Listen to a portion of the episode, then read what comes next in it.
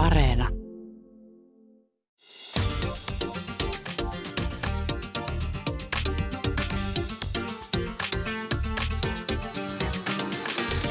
Yle Puhe, torstaisin kello yksi ja Yle Areena.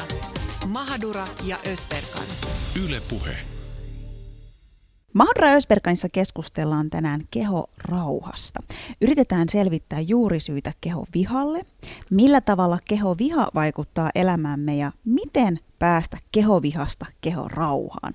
Lähetyksessä ovat äänessä lääkäri ja somevaikuttaja Anni Saukkola, sosiaalisen median vaikuttaja Anna Penttilä, fysioterapeutti ja PT sekä Sieluni silmin blogin kirjoittaja Veli K. eli Tuomo Kasanen.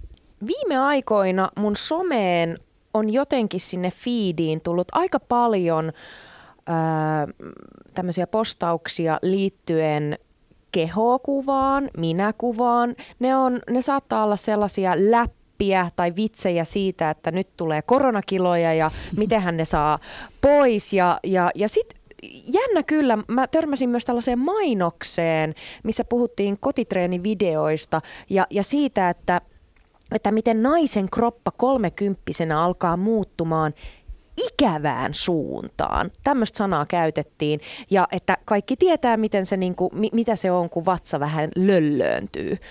Ja mä pysähdyin tämän mainoksen ääreen pohtimaan tätä niin kuin, näitä sanavalintoja ja siitä, että, sitä, että, että, että kolmekymppisenä oma kroppa menisi ikävään suuntaan tai ikäviä muutoksia il, ilmenee.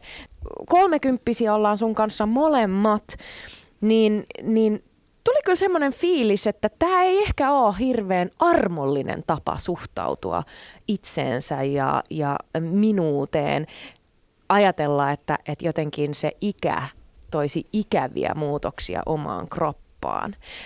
Tämä käynnisti minussa semmoisen niin syvällisen kelan siitä, että miten tällaiset poikkeusajat vaikuttaa siihen, miten me suhtaudutaan itteemme. Ja siksi mä ajattelinkin, että mä kysyn sulta Jaamur, että miten sä voit? Tällä hetkellä mä en voi sanoa, että mä vihaan mun kehoa, mutta mä en myöskään voi sanoa, että mä rakastaisin mun kehoa, vaan mulla on tällä hetkellä aika neutraali suhde mun kehoon. Mun mielestä toi on aika kivasti sanottu toi, että sulla on neutraali suhtautuminen sun kehoon, koska ää, se itsensä rakastaminen, vaikka se kuulostaa ihanalta ja siihenhän meidän kaikkien pitäisi niin kuin varmaan jollain lailla pyrkiä, mutta mä kyllä tiedostan sen, että se on hirmu vaikeeta ja ehkä ennen kuin pyrkii siihen rakkauteen niin sanotusti, niin pitäisi pyrkiä siihen neutraaliuteen tai tai siihen, että olisi se keho rauha. Mulla on ollut aika vaikea suhde äh, mi, mi, minu, minun itseni kanssa ja siihen liittyy moni asia. Siihen liittyy ruskeus ja kaikki, kaikki kamppailu, mikä niin kuin siihen liittyy, kun elää yhteiskunnassa, jossa sun keho nähdään tietyllä tapaa. Ja, ja toki sitten myös, myös se, että kun katson peiliin, niin, niin mitä ajatuksia mulle on herännyt siitä peilikuvasta, että kuka siellä katsoo takaisin, niin kyllä, kyllä mä oon nuorempana ruoskinut itteeni tosi paljon ja kontrolloinut mun kroppaa hyvinkin ankarasti syömisellä ja liikkumisella. Ja juurikin tässä 30 tienoilla mä opettelen siihen, että, että mä, haluan, mä haluan pyrkiä kohti kehorauhaa ja armollisuuteen, mitä tulee minuuteen, tähän kokonaisuuteen, mitä kutsun Susaniksi. Se on pitkä tie. Mä olen, olen päässyt pitkälle, mutta vielä on matkaa kuljettavana. Mennään heti meidän ensimmäiseen haastatteluun. Me soitettiin nimittäin lääkäri Anni Saukkolalle ja me kysyttiin, että miten tämä korona voi vaikuttaa minäkuvaan ja kehokuvaan. Varmaan moni käy sitä niin kuin kamppailua niin kuin tosi henkilökohtaisesti niin kuin muutenkin elämässä, että ei voi oikein vetää mitään semmoista yhteistä, niin kuin, yhteistä tavallaan johtopäätöstä, että varmaan tämän jälkeen on tosi kiinnostavaa just sitten, kun psykologit rupeaa tutkimaan, miten tämä on vaikuttanut, niin nähdään oikeasti, eli nyt mä puhun tavallaan ihan tästä omasta niin kuin, tämmöistä, tämmöisestä niin kuin, hypoteesia ja spekuloinnin näkökulmasta, mutta mä ajattelen, että, että varmaan niin kuin, pääosin ö, on riski kyllä sille, että, että tota, tulee tämmöisiä niin kuin, hankalia seurauksia tai niin kuin, jotka mielletään ehkä negatiivisiksi asioiksi. Että mehän ollaan niin kuin ihan poikkeuksellisen stressin alla kaikki nyt. Ja se itsessään jo tietysti vaikuttaa meidän minäkuvaan ja kehonkuvaan. Ja tämä on, tämä on tietysti täysin niin kuin ennennäkemätön tilanne. Me ei pystytä, niin kuin, me ei pystytä näkemään ystäviä, me ei, että sosiaalinen tuki, tuki on niin kuin kaventunut ja me ei, me ei niin kuin pystytä tekemään keholla asioita, joita me ollaan aikaisemmin pystytty esimerkiksi niin kuin ulkoilee niin kuin samalla tavalla kuin aikaisemmin tai li, liikkumaan tai harrastaa ehkä sitä itselle mieluisaa asiaa tai, tai ihan vaan niin kuin, ö, liikkumaan kodin ulkopuolelle ylipäätään. Eli se tavallaan se, se on aika paljon kaventunut se, mitä me meidän keholla tehdään. Ja tota, sitten tietysti median kuluttaminen lisääntyy, sosiaalinen media, Netflix-sarjat myös nostaisin kaikki tähän, koska siellä myös se kuvassa on melko kapeata, niin ne tietysti vaikuttaa. Mutta sitten mä ajattelen, että ehkä, ehkä niinku myös voi, voi olla niin, että tämä tavallaan vallitseva tilanne ehkä, ehkä jonkun niinku onkin herättänyt ajattelemaan, kun kotona viettää paljon aikaa ehkä itsensä kanssa, ehkä perheensä kanssa, niin ehkä, se, ehkä nyt on ollut aikaa huomata myöskin se oma keho ja oma kehosuhde, koska ei ole lainkaan sanottu, että ihmiset edes kiireisessä maailmassa niin kuin ehtisi tiedostaa sitä omaa kehosuhdetta ja miettimään ja tutkimaan sitä uteliaasti. Niin tämä on ehkä toivottavasti joillekin ollut myös hyvää aikaa siihen, että, että oli se, mikä se tulos tahansa yhtään arvottamatta sitä, että onko se on, oma kehonkuva niin kuin enemmän semmoisella puolella, mikä mielletään kriittiseksi tai, tai negatiiviseksi, vai onko se sitten neutraali vai, vai jopa ehkä positiivinen jossain tapauksessa, niin niin tota, tämä on voinut tuoda semmoista uutta niin kuin näköalaa. Mitä sanoisit, että minkälaista väärää tietoa saattaa olla liikkeellä liittyen terveyteen ja, ja siihen omaan kehoon?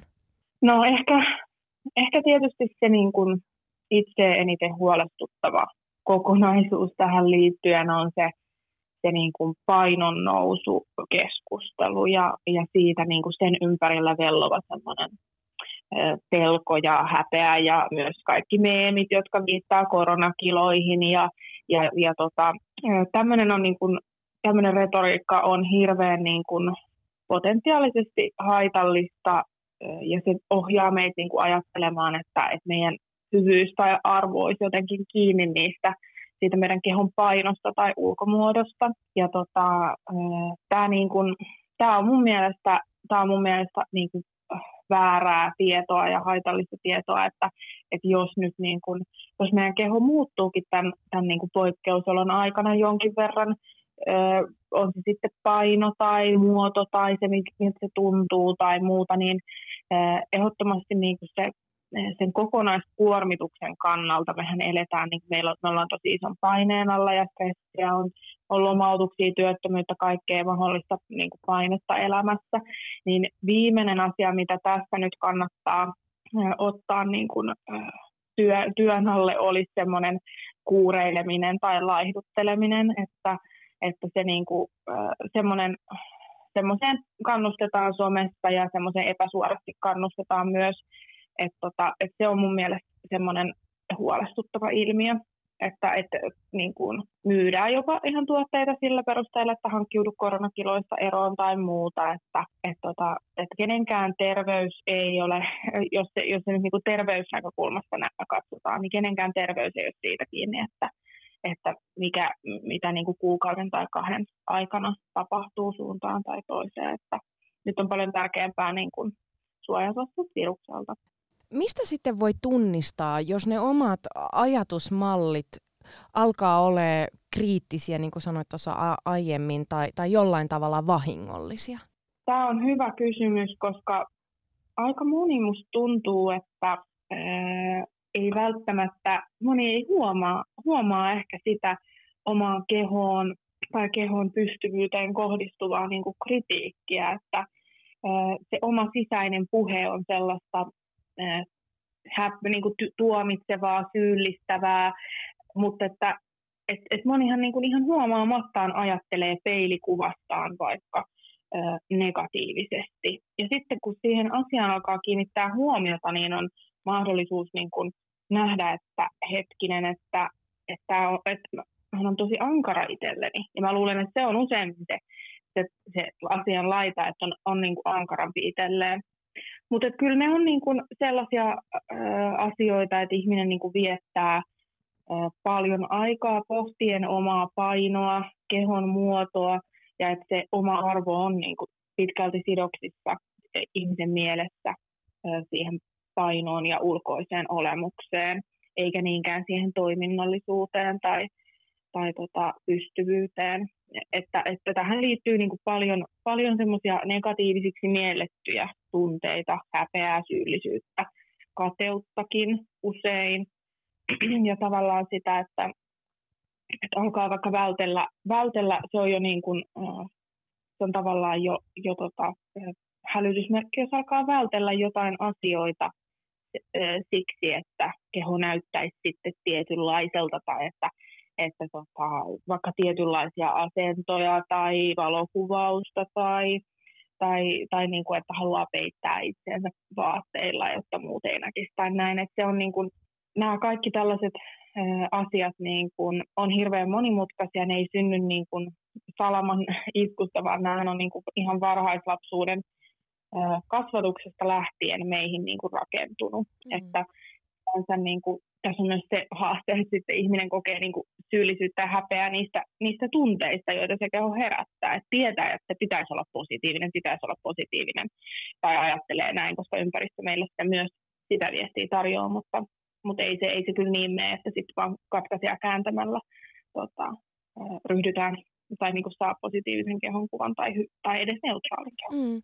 Se on tosiaan hirmu vaikeeta ja, ja herää se kysymys, että, että mi, millä tavalla sä sanoisit, että, että siinä arjessa voisi olla armollinen itselleen ja, ja päästää jotenkin niistä vahingollisista ja haitallisista ajatuksista irti?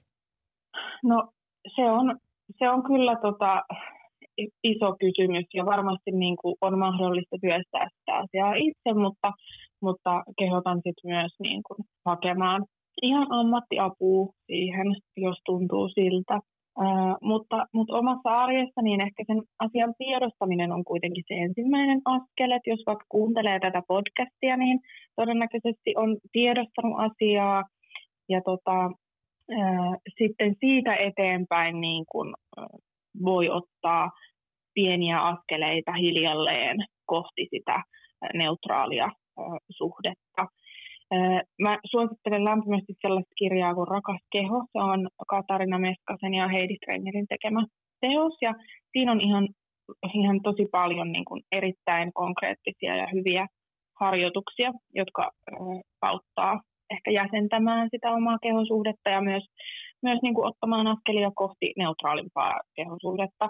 Ja siinäkin muistutetaan, että se ei ole niin kuin tasainen matka eteenpäin, tai vaan siinä tulee takapakkeja ja, ja tulee, niin kuin, uh, tulee, tulee niitä tavallaan niin sanottuja epäonnistumisia, että, että se, on, kuuluu siihen matkaan ja se, se ottaa todella aikaa, että se ei ole mikään viikon tai edes, edes välttämättä vuoden projekti, vaan se on, se on koko elämän mittainen projekti varmasti. Mm. Mutta että sen tiedostamisen jälkeen niin on hyvä just perehtyä siihen, että mitä se kehonkuva oikeastaan edes tarkoittaa.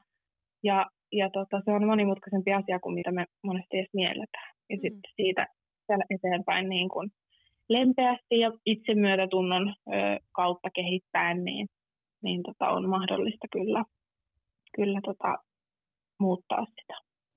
Miten sanoisit tähän loppuun vielä, että miten me voitaisiin mennä kohti semmoista kehorauhaa yhteiskunnassa? No, mä ajattelen, että yhteiskunnallisesti tämä on niin kuin hyvin, hyvin semmoinen laaja-alainen kysymys ja mä ajattelen, että niin kuin, tämä on semmoinen feministinen kysymys ennen kaikkea myös, että, että millä, me, millä me saadaan niin kuin, edustetuiksi ja näkyville ja, ja tavallaan niin kuin arvokkaaksi ja esiin ne, ne meidän, meidän niin kuin ihan kaikkien kehot, jotka näyttää jokainen omanlaiseltaan. Ja, ja et, et, et meillä olisi niin kuin kuvastossa näkyvillä eri kokoisia, värisiä, muotoisia, ää, eri toimintakyvyn omaavia kehoja. Ja että se, se tota, kuvasto olisi ensinnäkin niin kuin enemmän monipuolista. Ja kyllä mä edelleen niin kuin olen huolissani siitä vaikka siitä laihduttelemisen ja semmoisen kuureilemisen niin kuin valta-asemassa, vaikka, vaikka toki niin kuin nuoret nykyään paremmin ja paremmin tiedostaa sitä, että se ei ole hyväksi ihmiskeholle se laihdutteleminen. Ää, va, mutta tota, ajattelen, että siinä on niin kuin kaksi isoa asiaa, että se meidän ympäröivä kuvasto ja sitten äh, tämä niin kuin, tämmöinen laihdutuskulttuuri, diettikulttuuri on niin kuin isoissa osissa. Mutta niin kuin sanoin, niin myös tämä lähtee sieltä, sieltä tavallaan ihan lapsuuden malleista, että et tota, et se, se niin kuin suku, aiempien sukupolvien tavallaan niin kuin, kehonkuvakulttuuri ja se koko, koko niin kuin painohallintakulttuuri, mikä on, on ollut voimissaan vuosikymmeniä, niin ei sitä kyllä ihan heti niin kuin katkaista, koska ihmiset siirtää sitä sitten seuraaville sukupolville sitä ajattelua, mutta toivoa on kyllä. Yle Puhe, torstaisin kello yksi ja Yle Areena. Mahadura ja Ösberkan. Yle Puhe. Siinä kuultiin somevaikuttaja lääkäri Anni Saukkolan kanssa tehty puhelinhaastattelu. Mä tuossa siis aiemmin sanoin, että mun suhde mun kehoon tällä hetkellä on tosi neutraali, että mä en vihaa mun kehoa tällä hetkellä tai mä en rakasta sitä, mutta ainahan se ei ole todellakaan ollut neutraali. Ja mä oon ehkä ollut semmoisessa elämän vaiheessa, missä... Öö, mua on pistetty vihaamaan sitä mun kehoa. Eli tavallaan se on tapahtunut muiden ihmisten taholta tai muiden ihmisten osalta. Öö, nuorempana, eli teiniaikoina, mä oon ollut öö, lähemmäs 100 kiloa. Et nyt mä otan tämän niin painoasian, painoasian tämän. Mua se ei haitannut millään tavalla, mutta tota, mä muistan Susani sen niin hyvin, että silloin 15-16 kesäisenä tyttönä, kun me lähdettiin käymään aina Turkissa sukulaisten luona, niin arva mikä se ensimmäinen vastaanotto siellä oli, kun mietit, että ei ollut vuoteen käyty ja sitten menit niin kuin ihanelle kesälomalle pariksi kuukaudeksi, niin mikä se oli se ensimmäinen asia, mihin he aina kiinnitti huomiota? No mä vähän jo arvaan. No, se oli se, että olitko sä laihtunut, olitko sä lihonnut, mm. Ja mä olin aina vaan lihonnut. Mä olin heidän mielestä aina vaan lihonnut. Ja se oli joka kerta tavallaan sitä, että onpa Jaamur taas pyöristynyt, onpa Jaamurilla tullut paljon lantiota. Jaamur muistuttaa meidän mummia, kun silläkin on tämmöinen leveä lantio. Sitten kun se istuu, niin se vie niin kuin kahden ihmisen tilan. Niin voit vaan kuvitella, että siinä sitten niin kuin teini-iässä, niin kyllähän niin kuin tavallaan, että sulle syötetään koko ajan sitä, sun ulkonäköä kommentoidaan koko ajan ja puhutaan koko ajan siitä, että sä olet lihava, sä olet iso ja sun pitää laiduttaa. Sä et välttämättä löydä miestä, jos sä olet noin iso. Ja hauskin tässä oli se, että mähän olin siis ihan tyytyväinen itseeni silloin ja mun omaan kehoon.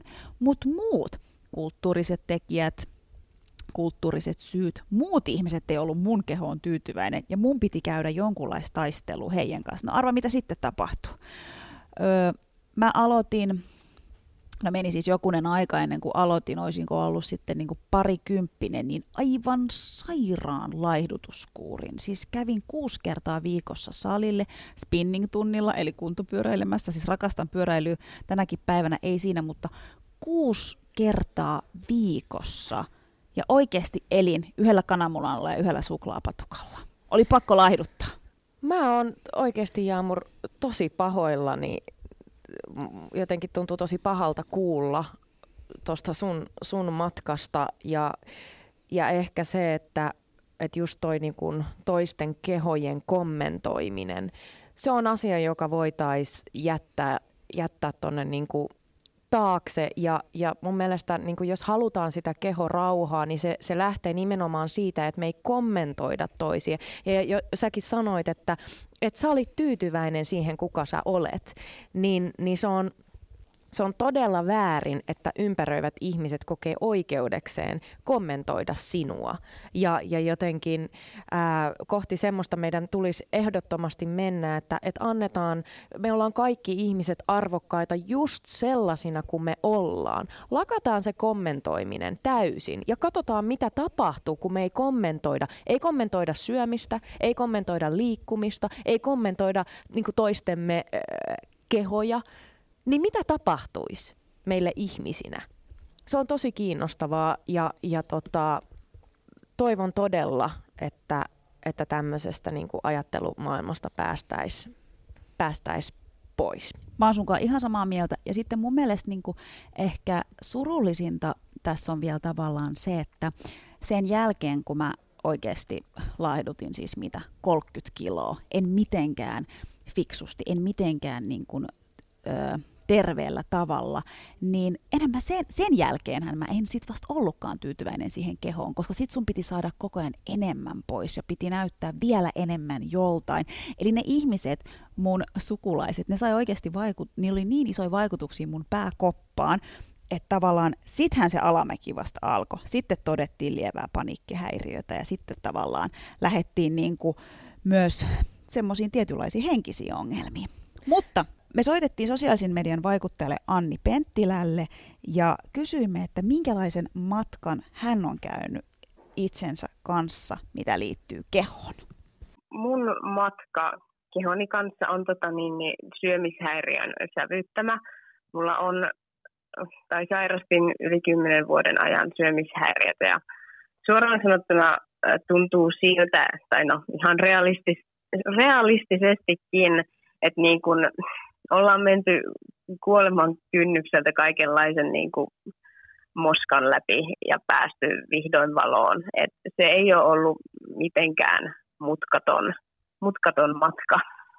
Musta se on tosi mielenkiintoista, kun lukee sun tekstejä, niin, niin siinäkin sanavalinnoilla on tosi, tosi iso merkitys. Ja, ja sä puhut ö, parantumisen lisäksi myös tämmöisestä niin kuin toipumisesta. Ja Joo. jos mä niin kuin itse ajattelen omaa suhdetta äh, mun kehoon, niin, niin, mm. niin siellä on erittäin kipeitä asioita ja, ja mun mielestä se toipuminen sanana on, on ehkä just parempi, koska, koska koen, että en ole täysin parantunut. A, aina välillä ajatukset tuppaa menemään samoihin luuppeihin, mitä, mitä ehkä kymmenen vuotta sitten, ja sitten sitä mm. jotenkin piiskaa itteensä, että et eikö mä tosiaankaan ole mennyt yhtään eteenpäin, kun ne ajatukset Niinpä. sieltä hiipii. Niin, niin tota, mi, mi, miten sä kuvailisit tai, tai minkälainen prosessi sulla on ollut sen, sen toipumisen kanssa? Ah, tämä on hyvä kysymys. Kuten toit esiin, niin mä oon näiden käsitteiden käyttöä ja eroa miettinyt myös. Ja mä niin kuin koen, että äh, tuohon vuoteen tai sieltä teini-iästä lähtien vuoteen 2018 sinne niin kuin, kun mä koen, että mä oikeasti sitouduin niin kuin syömishäiriöstä paranemisen prosessiin, niin silloin mä aloin mm, niin kuin ymmärtämään jotenkin sen, että mistä on kysymys parantumisessa ja mitä tavallaan mulle toipuminen sit merkitsee. Että et mä jotenkin itse tarkastelen näitä asioita siten, että mä olen esimerkiksi kyllä parantunut jo, mutta että mä annan tavallaan itseni edelleen, tai mulla on jotenkin semmoinen mm, jostain syystä tärkeä, tärkeäksi niin kuin miellettävä tarve pitää kiinni siitä toipumisen käsitteestä. Tai että se niin kuin jotenkin auttaa mut olemaan sallivampi sitä kohtaan, että mulle, mulle saa niin kuin ilmetä sellaisia ajatusoikkuja, ja et ei, ei, ei tulekaan olla niin, että että niitä ei enää koskaan tuu, vaan että mm, mä toivotan itseäni edelleen todella rankasta niin kuin menneisyyden höykytyksestä. Mm. Et ehkä mulla on tällainen niin kuin suhtautuminen näihin käsitteisiin. Mm ja siihen, mitä ne tarkoittaa. Nykyäänhän sä puhut tosi avoimesti sun matkasta, syömishäiriöstä, mm. laihduttamiskulttuurista ja, ja kaikesta tämän aiheen ympärillä, ympärillä niin tota, mm, missä kohtaa sulle tuli tärkeäksi puhua näistä asioista ja jakaa sun, sun, sun omia kokemuksia? Tämä on mielenkiintoinen kysymys sikäli, että kun muistelen, niin olinkohan mä yläasteella silloin, ehkä yläasteella, ehkä just mennyt lukioon, en muista jompi kumpi, kun mä eka kertaa kirjoitin lehteen siitä, että kuinka niin kuin median yksipuolinen kehokuvasta vaikuttaa ylläpitävästi ja, ylläpitävästi ja altistaa myös niin kuin syömishäiriöoireilulle.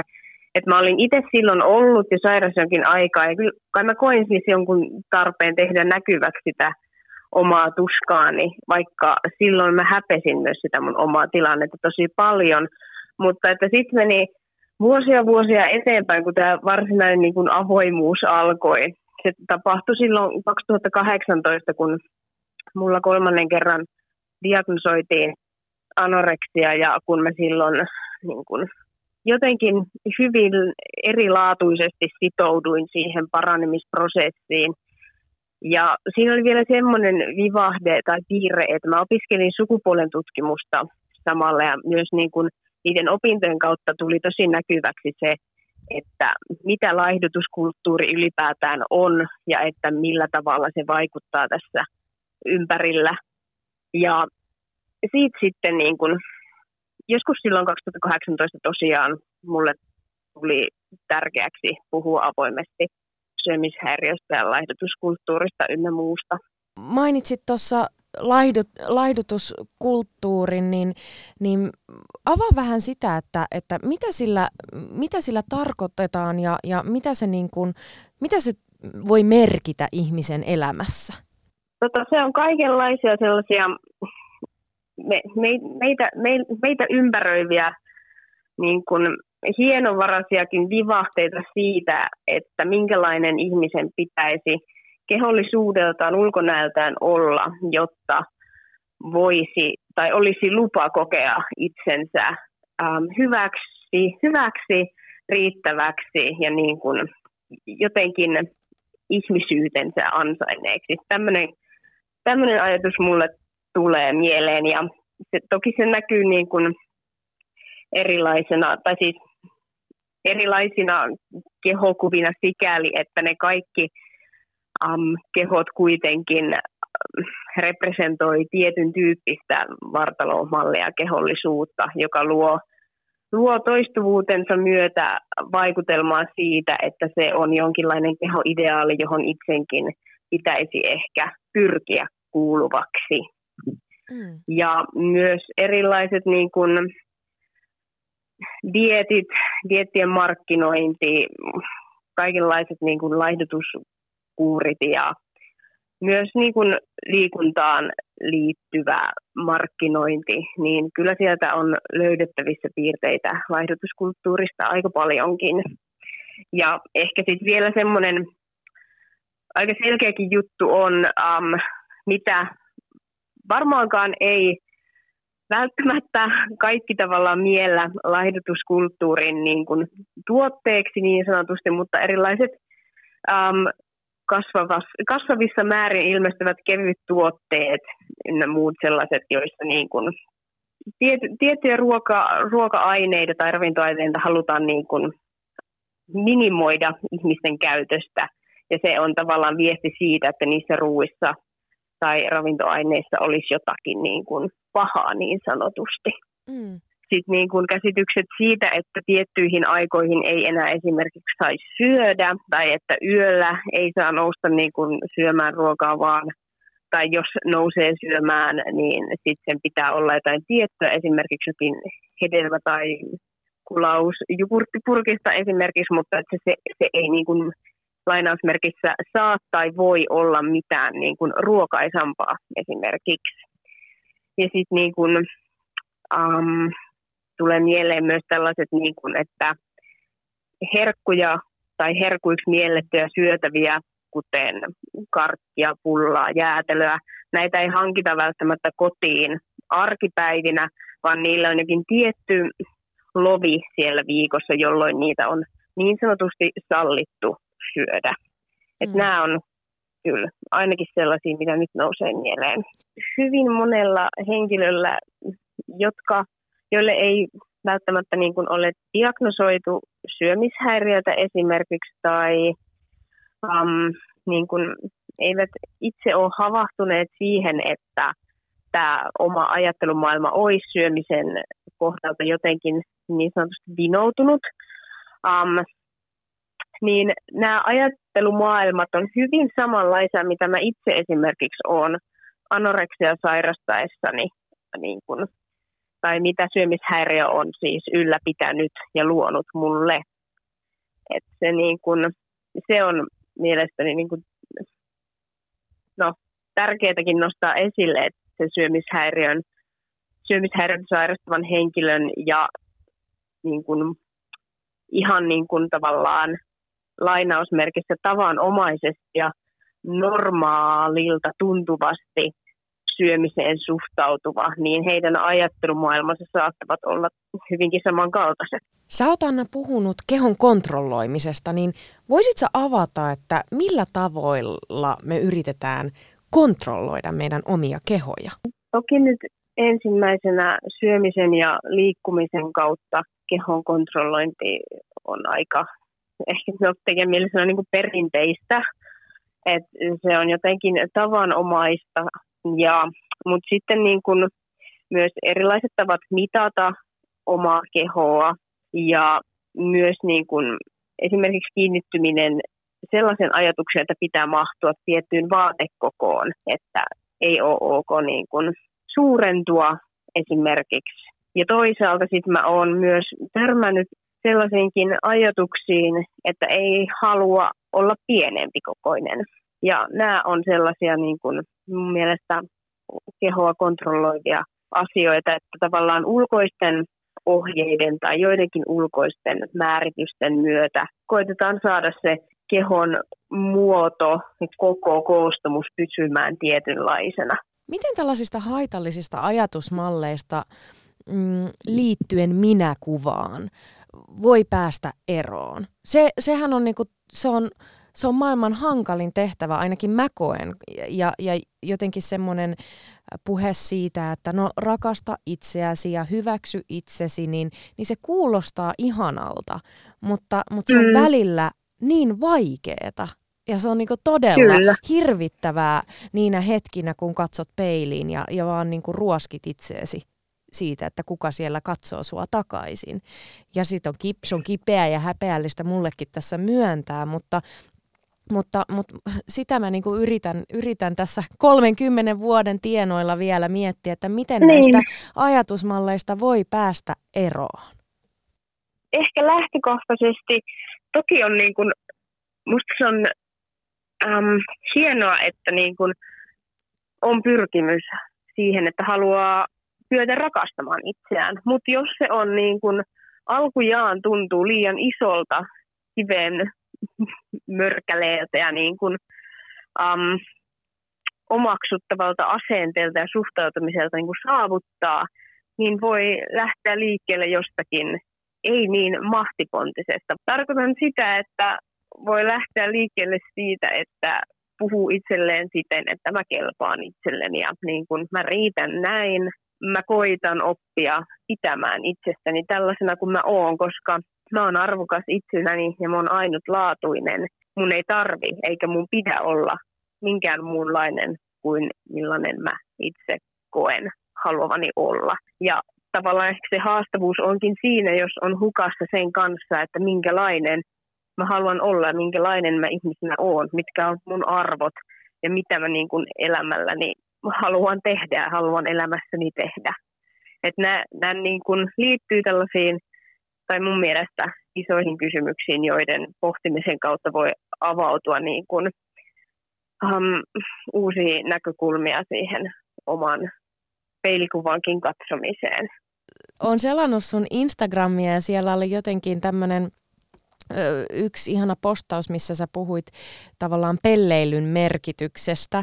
Ja, mm, ja, ja se jotenkin, se jotenkin niin kuin kolahti tavallaan, että että et jos mä ajattelen omaakin suhdetta kehoon, niin se on aika vakava mielistä. Että et harvemmin mä heittäydyn niin kuin vaikka peilin edessä irrottelemaan ja, ja pitämään hauskaa itseni kanssa ja pelleilemään. Niin mitä sä mm. sanoisit, että, että miten tämmöinen pelleily voi, voi syventää sitä minäsuhdetta ja, ja, ja, ja ehkä tuoda semmoista hyväks, hy, hyväksymistä itseä kohtaan? Kyllä se mut ainakin vie semmoiseen niin kuin lapsenmielisyyteen, jonka mä koen olevan myös voimavaraa, mutta myös tavallaan itselleni ainakin tosi luontaista niin kuin mm. olla välittämättä tavallaan semmoisesta aikuisen elämästä ja kaikesta siitä vastuusta, mitä siihen kuuluu. Ja tavallaan niin, vapautua edes hetkeksi välillä siitä, mitä siihen arkiseen elämään kuuluu. Se auttaa näkemään itsensä tavallaan ihan vaan ihmisenä. Tai mm. että ilman mitään pyrkimyksiä olla yhtään mitään enempää. Miten luoda tällainen vapaampi suhde omaan itseensä ja, ja, ja omaan, omaan kehoon myös? Joo. Hmm. Kyllä, se, kyllä se vaatii jonkinlaisen näkökulman muutoksen. Näkökulman, niin kuin, että josta itseään katsoo, niin siinä luultavastikin on tapahduttava muutos.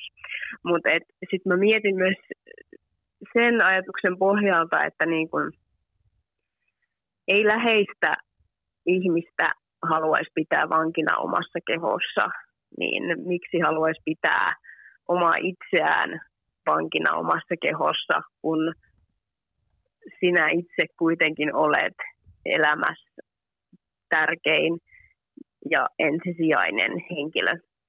Tämä on mun lähtökohtan tai siis näkökulma tähän asiaan, että on niin, että itse saa olla elämänsä tärkein ja priorisoitava henkilö.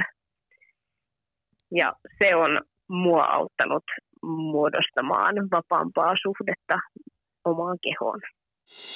Ylepuheessa Mahadura ja Ösberkan.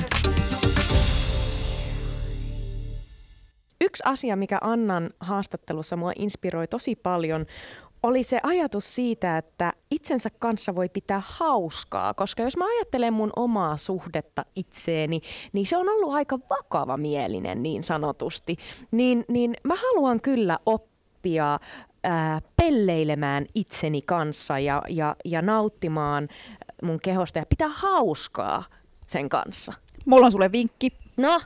No okei, tiedätkö, kun mä oon ollut aina silleen, tota, alastomuuden kanssa sille tosi niin kuin, että mä en halua olla alastia, ei ja hyi ja hävettää ja, ja pelottaa ja näin, niin minä mietin, neljä vuotta ollaan Marra tehnyt. Nyt mä olen siinä vaiheessa, että mä oikeasti joskus yksin kotona ollessani öö, on peilin edessä – alasti ja mä vaan hassuttelen. Mä teen kaikenlaisia liikkeitä, mä heilun, mä oon siinä. Ja, ja jotenkin musta tuntuu, että se on myös se yksi, miten, miten mä oon pystynyt oikeasti luomaan niin paremman suhteen mun kehon. Kokeile sitä. Hei Jaamur, sit kun me voidaan taas nähdä, niin pitäisikö meidän pitää sellaiset treffit, sinä, minä ja peili ja sit hassutellaan alasti. Ja, ja olla alasti. Deal. Mahtavaa.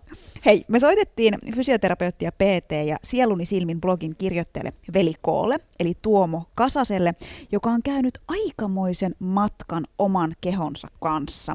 Ja me kysyttiin Tuomolta, että mikä on hänen suhteensa omaan kehoon just nyt. Voisi olla parempi kuin aiemmin. Nyt nykyään mulla toimii lähtökohtainen ajatus, että tota, mitä hyvää annan sille versus mitä kaikkea rajoitan tai mikä kaikki on kielle. Mä haluan antaa keholleni hyvää, se on ansainnut hyvää, eikä niinkään sillä pitää rajoittaa kieltää tosi paljon kaikkea. Mm.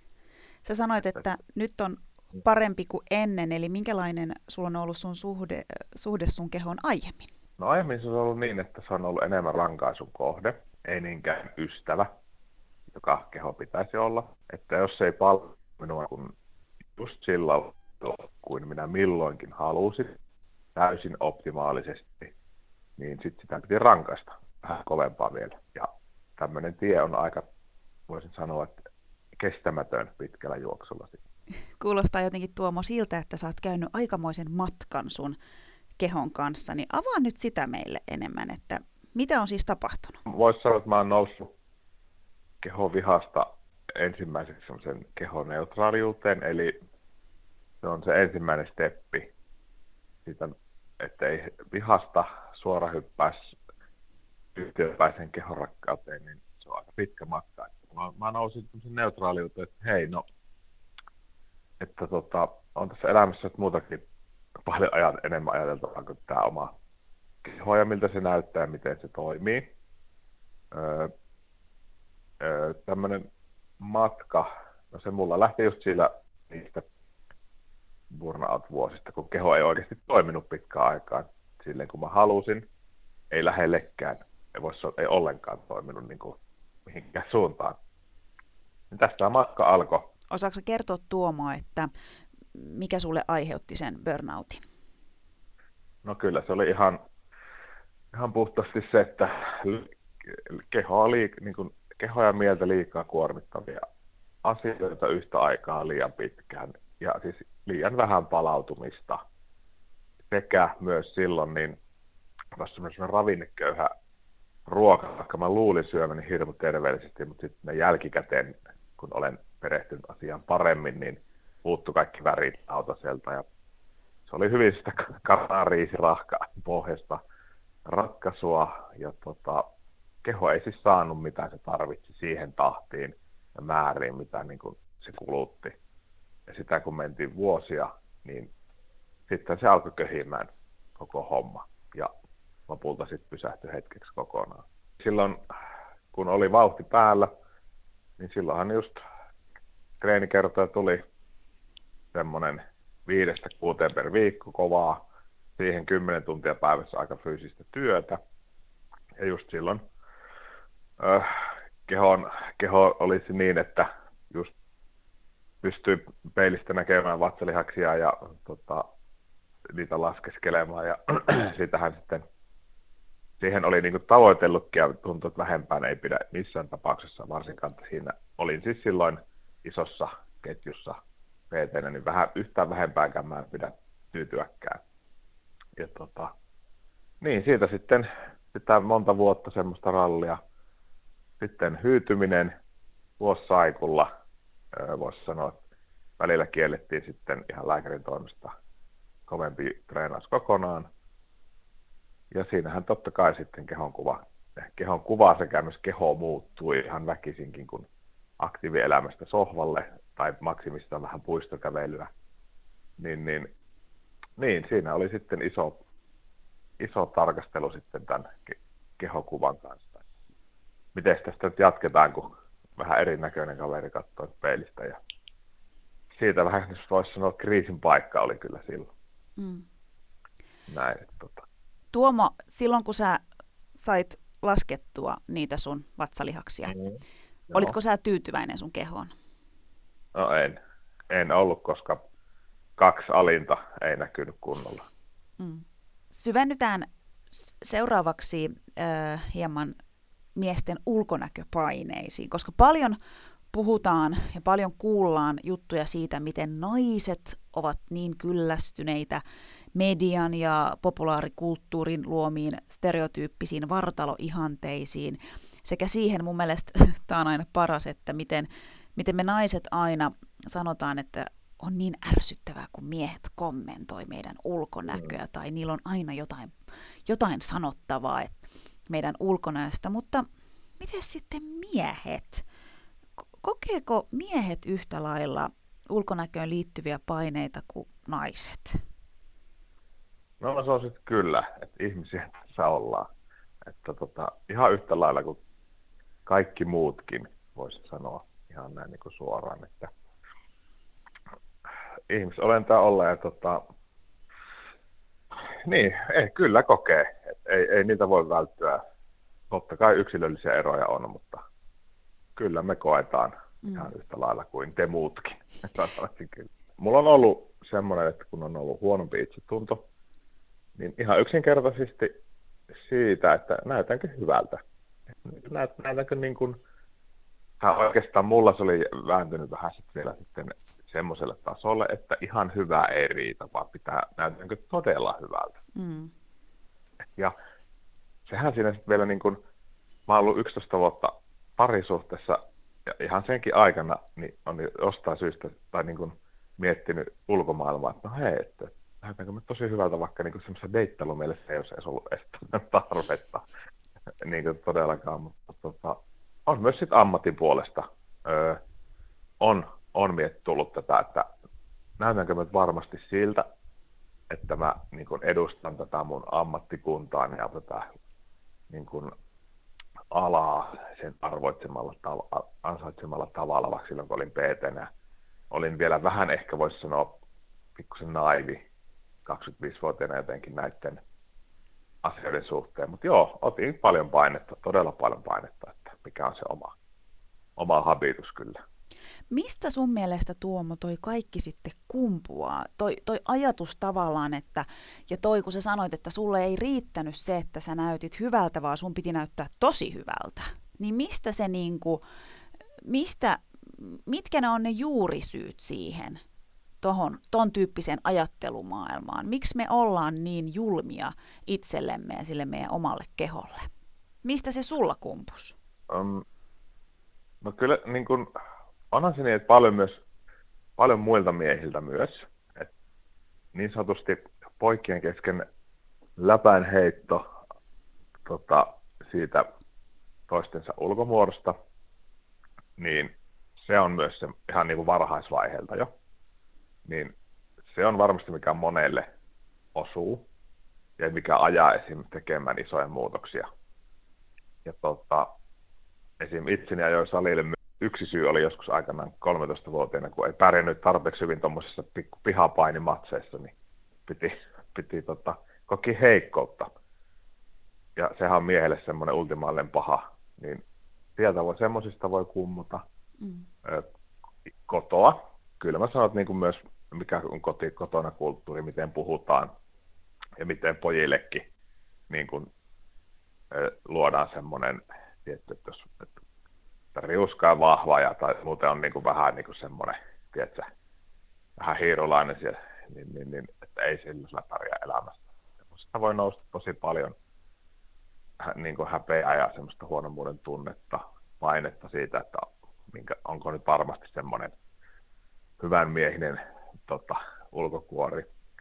Sitten mä sanoisin kyllä, että huonoista parisuhteista, jossa ruvetaan käyttää tota, esim niin kajotaan niin sanotusti huonolla keinolla vaikka ulkomuotoa ja viedään se, liitetään se miehuuteen, niin ne, ne sanat voi kantaa läpi, koko läpi elämän. Hmm. Ja totta kai mediasta.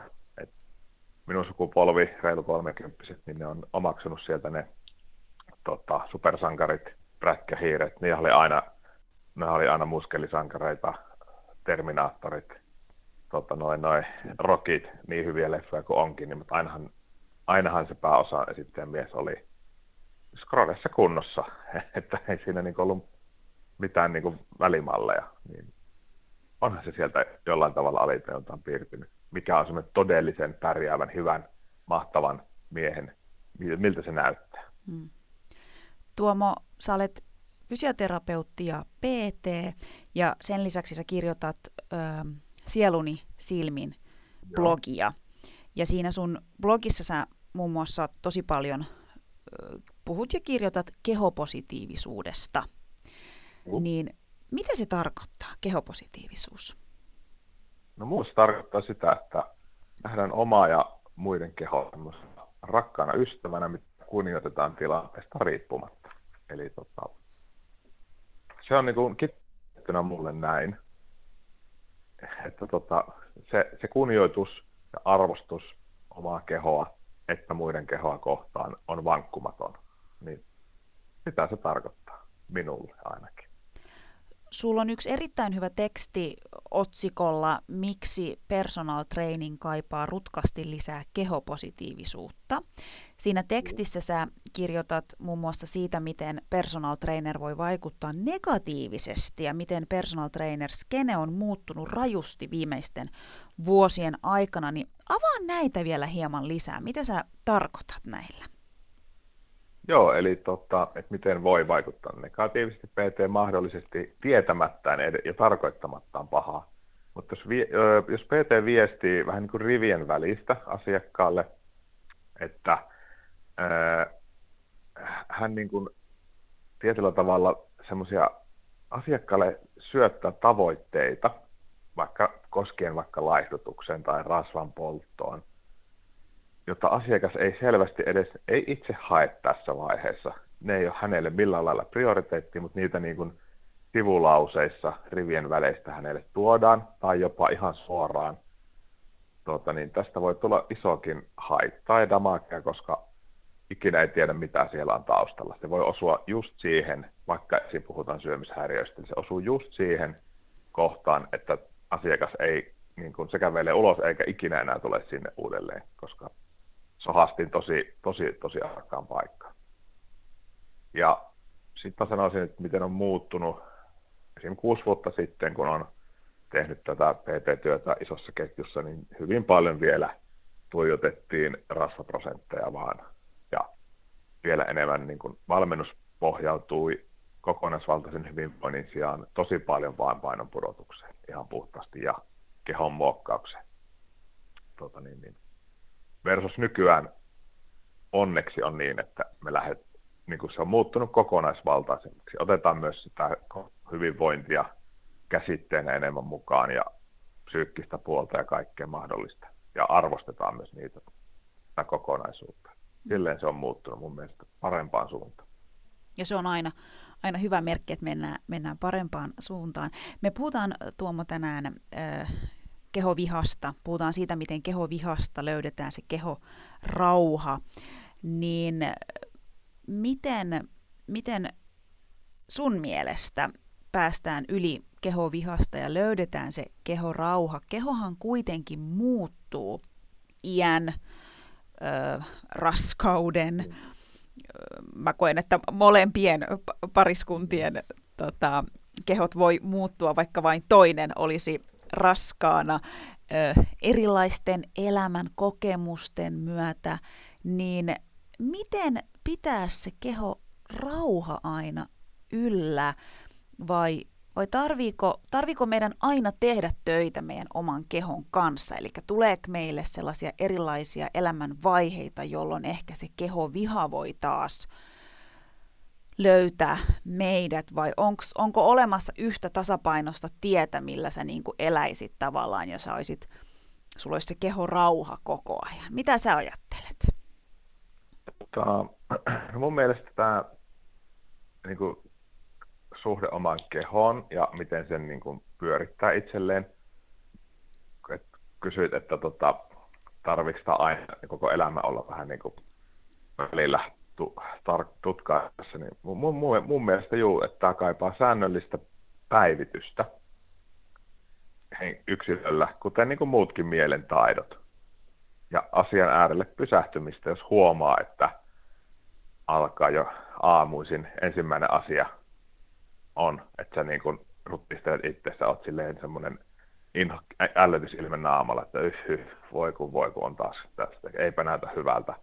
Silloin on minusta hyvä pysähtyä, että hei, pitäisikö pikkusen nyt niin päivittää taas tämä tota, ajatus siihen, että kehoni on ystävä, se, se on uskollinen ystävä, se on aina mun mukana, mistä kaikesta se on minut vienytkään läpi. Osata arvostaa, osata olla sille kiitollinen. Ja tota, näin. Et, et, ja kyllä mä sanoisin, että läpi elämän se, ja minusta on hyvä, että se, ja että se tietoisesti pidetään se läpi elämän välillä, päivitetään sitä suhdetta, tarkastellaan sitä suhdetta omaan kehoon, eikä haudata sitä johonkin muhimaan.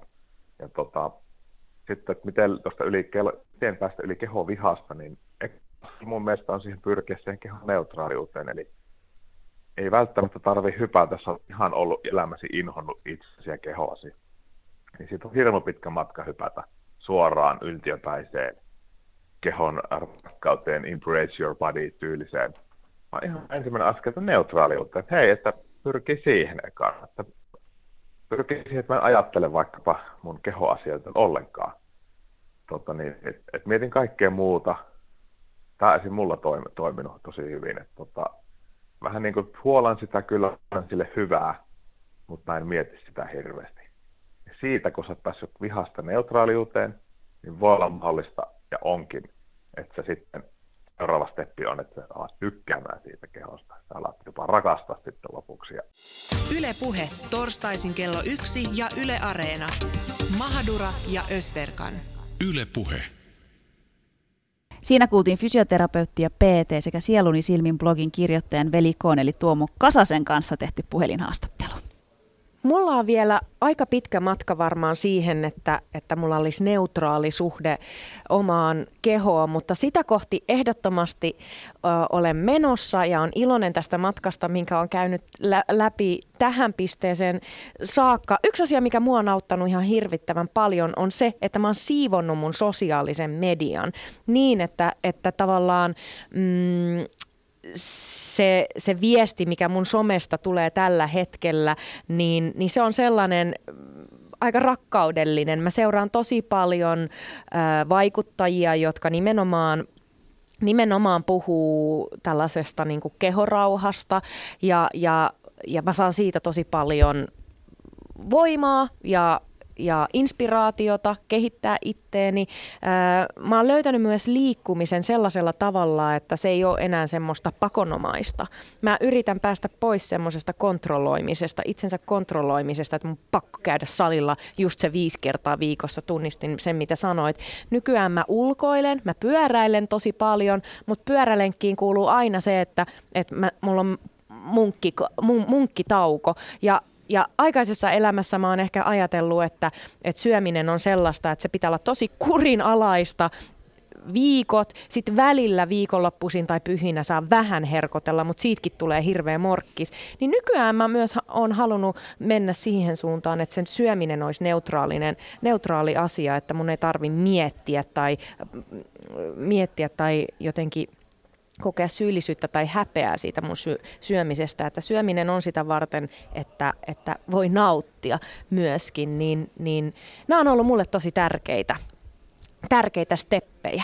Mutta miten sä sanoisit, että miten sä oot syventänyt sitä sun, sun suhdetta itseesi? No siis mun on pakko sanoa, että, että kun mä juttelin Tuomon kanssa, niin se sai tavallaan niin kuin tosi monet lamput syttymään mun, mun päässä. Nimittäin mä tajusin, että no, että mähän oon jo toteuttanut monia niitä asioita. Tuomo sanoi tuossa lopussa jotenkin tosi hyvin sen, että, että että sitä kehoa ei tarvi miettiä koko ajan. Sun ei tarvi koko ajan niin kuin tehdä töitä sen eteen tai miettiä koko ajan, että miltä mä näytän ja miltä musta tuntuu. Sivuta se hetkeksi ja tee jotain ihan muuta. Ja mä tajusin, että silleen mä oon ehkä tehnytkin. Ja sen takia se mun suhde mun kehoon on tällä hetkellä tosi neutraali, koska mä en, niin kuin, mä en pohdi sitä koko ajan, miltä se näyttää, mitä muut ajattelee. Mä vaan oon ja elän. Miten ihanasti sanottu, olla ja elää. Mäkin haluan vaan olla ja elää ja vapauttaa itteni sellaisista ajatusmalleista, jotka pyrkii kontrolloimaan sitä, kuka mä olen ja minkälainen mä olen, koska mä olen arvokas just tällaisena kuin mä oon ja niin olet sinäkin, rakas kuulija. Ja seuraavan kerran, kun menet peilin eteen, niin pitäisikö sun vähän heittäytyä hassuttelemaan? Mä ainakin aion kokeilla sitä. Yle Puhe, torstaisin kello yksi ja Yle Areena. Mahadura ja Ösberkan. Yle Puhe.